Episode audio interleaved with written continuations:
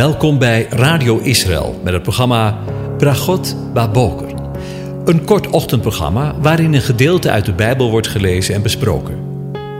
Met Bragot Baboker wensen onze luisteraars zegeningen in de ochtend. Presentator is Kees van de Vlist.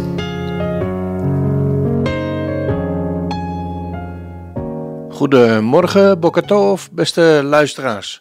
Vanmorgen denken we opnieuw na over Psalm 128. En ik lees de hele psalm aan u voor. Een pelgrimslied. Welgelijk zalig is een ieder die de Heere, JHWH, de aanwezige vreest, die in zijn wegen gaat. Want u zult eten van de inspanning van uw handen. Welzalig zult u zijn, en het zal u goed, het zal u tof gaan. Uw vrouw zal zijn als een vruchtbare wijnstok binnen in uw huis. Uw kinderen zullen zijn als jonge olijfbomen rondom uw tafel. Zie, zo zeker zal de man gezegend worden die de Heere vreest. De Heere zal u zegenen vanuit Sion. U zult het goede van Jeruzalem zien, al de dagen van uw leven.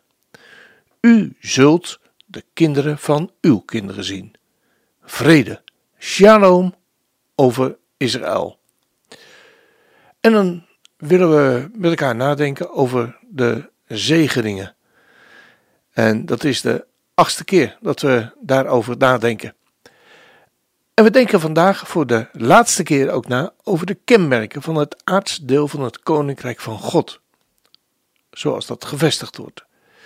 En het laatste kenmerk waarover we in de schrift lezen, is dat onmiddellijk met de zonde wordt afgerekend. Die krijgt dan geen kans meer om te wortelen of te groeien.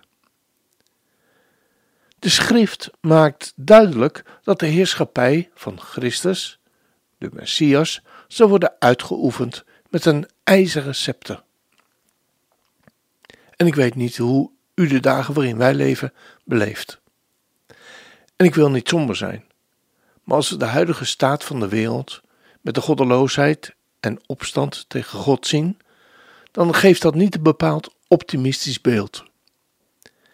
En het feit dat het profetisch woord aangeeft dat dit steeds erger zal worden naarmate het einde van de aion, de eeuw, nadert, is het geen verrassing dat Christus of de Messias bij zijn wederkomst zijn almacht zal inzetten om zijn vijanden onder controle te dwingen. Laten we eens luisteren naar het onderwijs van de meester zelf, wat we lezen in Lucas 17. En hij zei tegen de discipelen: Er zullen dagen komen dat u ernaar verlangen zult, een van de dagen van de zoon des mensen te zien. En u zult die niet zien. En ze zullen tegen u zeggen: zie hier, of zie daar. Daar is die. Maar gaat er niet heen. En gaat er niet achteraan. Want zoals de bliksem flitst van de ene plaats onder de hemel naar de andere plaats onder de hemel ligt, zo zal ook de zoon des mensen zijn op zijn dag. Eerst moet hij echter veel lijden en verworpen worden door dit mensengeslacht. En zoals het gebeurde, en daar gaat het me eigenlijk ook wel om, in de dagen van Noach, zo zal het ook zijn in de dagen van de zoon des mensen. Ze aten, ze dronken, ze namen ten huwelijk en ze werden ten huwelijk gegeven, om op de dag waarop Noach de ark binnenging en de zondvloed kwam en hen alle deed omkomen. Op dezelfde manier ook, zoals het gebeurde in de dagen van Lot. Ze aten, ze dronken, ze kochten, ze verkochten, ze planten, ze bouwden. Op de dag echter, waarop Lot uit Sodom wegging, regende het vuur en zwavel uit de hemel en bracht hen alle om. Evenzo zal het zijn op de dag waarop de Zoon des Mensen geopenbaard zal worden. Wie op die dag op het dak zal zijn, met zijn huisraad in huis, moet niet naar beneden gaan om het mee te nemen. En wie op de akker is, moet even terugkeren naar wat hij achterliet. Denk aan de vrouw van Lot. Wie zijn leven, letterlijk staat daar, wie zijn ziel zal proberen te behouden, zal het verliezen. En wie het zal verliezen, die zal het behouden. Ik zeg u, in de nacht zullen er twee op één bed zijn. De een zal aangenomen en de ander zal achtergelaten worden. Twee vrouwen zullen samen malen. De een zal aangenomen en de ander zal achtergelaten worden. Twee zullen er op de akker zijn. De een zal aangenomen en de ander achtergelaten worden. En zij antwoordden en zeiden tegen hem: Waar, heren?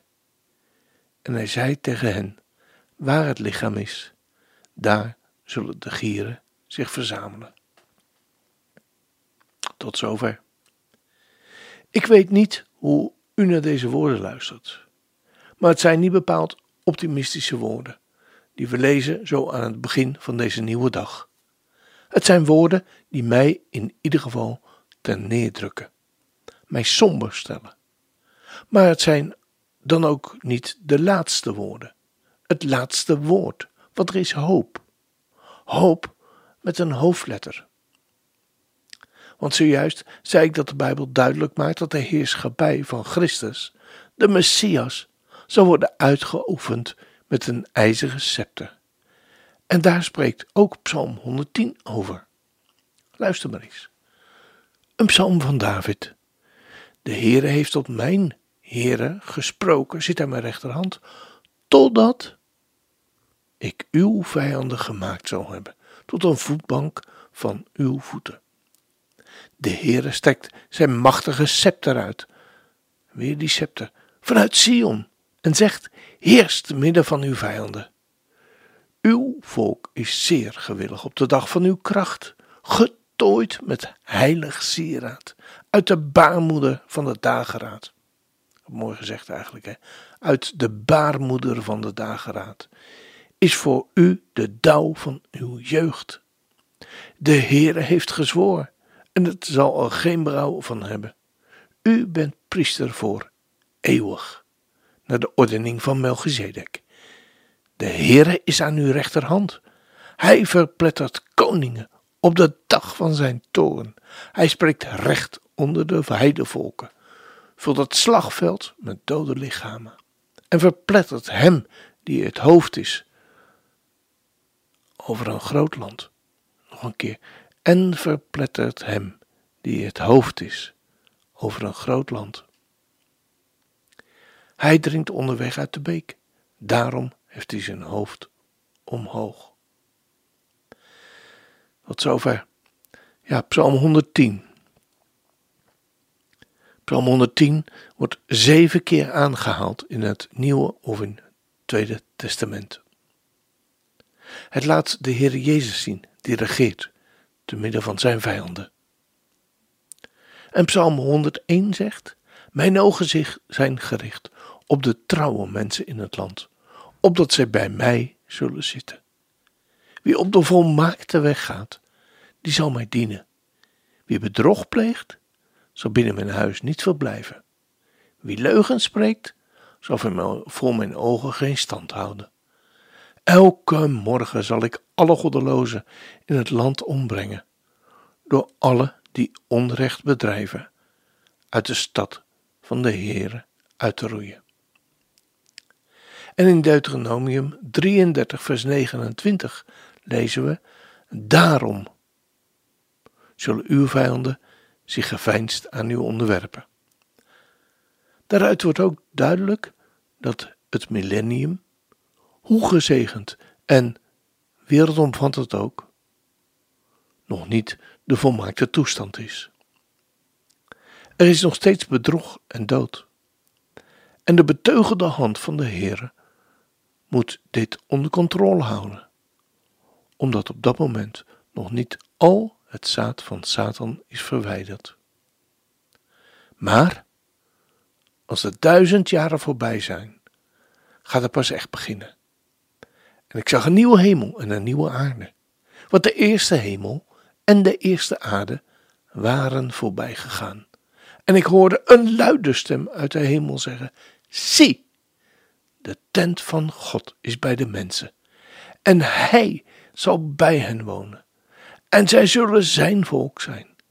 En God zelf zal bij hen zijn en hun God zijn. En uit openbaring lezen we de laatste woorden. En zie, ik kom, spoedig, en mijn loon is bij mij, om aan ieder te vergelden, zoals zijn werk zal zijn. Ik ben de Alpha, de eerste, en de Omega, de laatste letter. Het begin en het einde, de eerste en de laatste.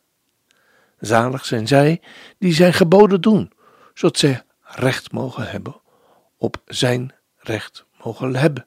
Letterlijk staat er: hun macht zal zijn aan de boom des levens, en opdat zij door de poorten van de stad mogen binnengaan. Maar buiten, daar bevinden zich de honden, de tovenaars, de ontuchtplegers, de moordenaars, de afgodendienaars en ieder die de leugen lief heeft en doet. Ik, Jezus, heb mijn engel gezonden om bij u in de gemeente van deze dingen te getuigen. Ik ben de wortel en het nageslacht van David, de blinkende morgenster. En de geest en de bruid zeggen: Kom. En laat die het hoort zeggen: Kom. En laat hij die dorst heeft komen. En laat hij die wil het water des levens nemen. Voor niets. Want ik getuig aan ieder die de woorden van de profetie van dit boek hoort. Als iemand iets van deze dingen toevoegt, God zal hem de plagen toevoegen die in dit boek beschreven zijn. En als iemand afdoet van de woorden van het boek, van deze profetie, God zal zijn deel afdoen van het boek des levens en van de heilige stad, van de dingen die in dit boek beschreven staan. Hij die van deze dingen getuigt zegt, ja, ik kom spoedig. Amen. Ja, kom, Heere Jezus. De genade van onze Heere Jezus Christus, Yeshua HaMashiach, zij met u allen.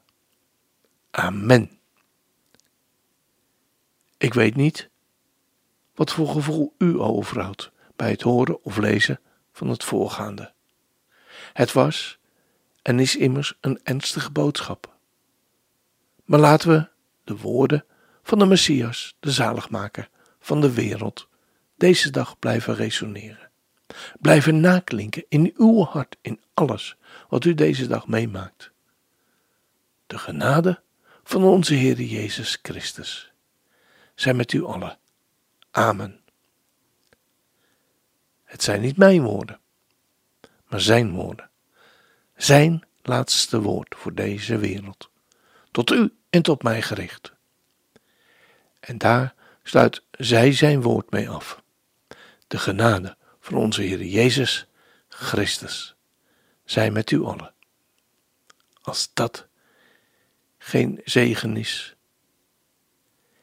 Eens zal op de grote morgen klinken het bazuingeschal. Dan zal Jezus wederkomen als de rechter van het heelal. Wie, op die, wie zal op die grote morgen buigen voor die majesteit? Wie zal op die grote morgen vluchten voor die heerlijkheid? Eens zal op de grote morgen blank en bruin worden vereend.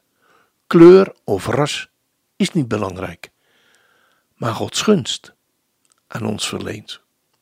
Wie zal op die grote morgen buigen voor die majesteit? Wie zal op die grote morgen vluchten voor die heerlijkheid? We gaan luisteren.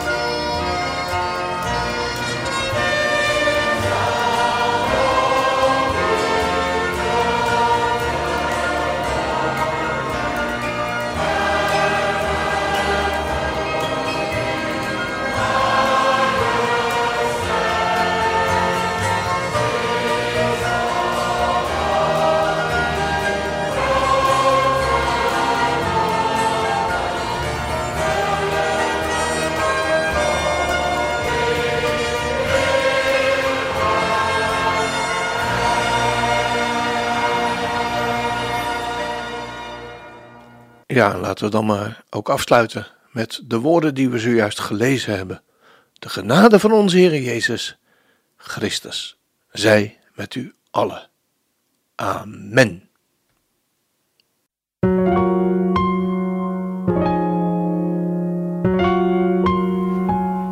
U hebt geluisterd naar het programma Bragot Baboker. Een kort ochtendprogramma waarin een gedeelte uit de Bijbel wordt gelezen en besproken. Wilt u het programma nog eens naluisteren, dan kan dat.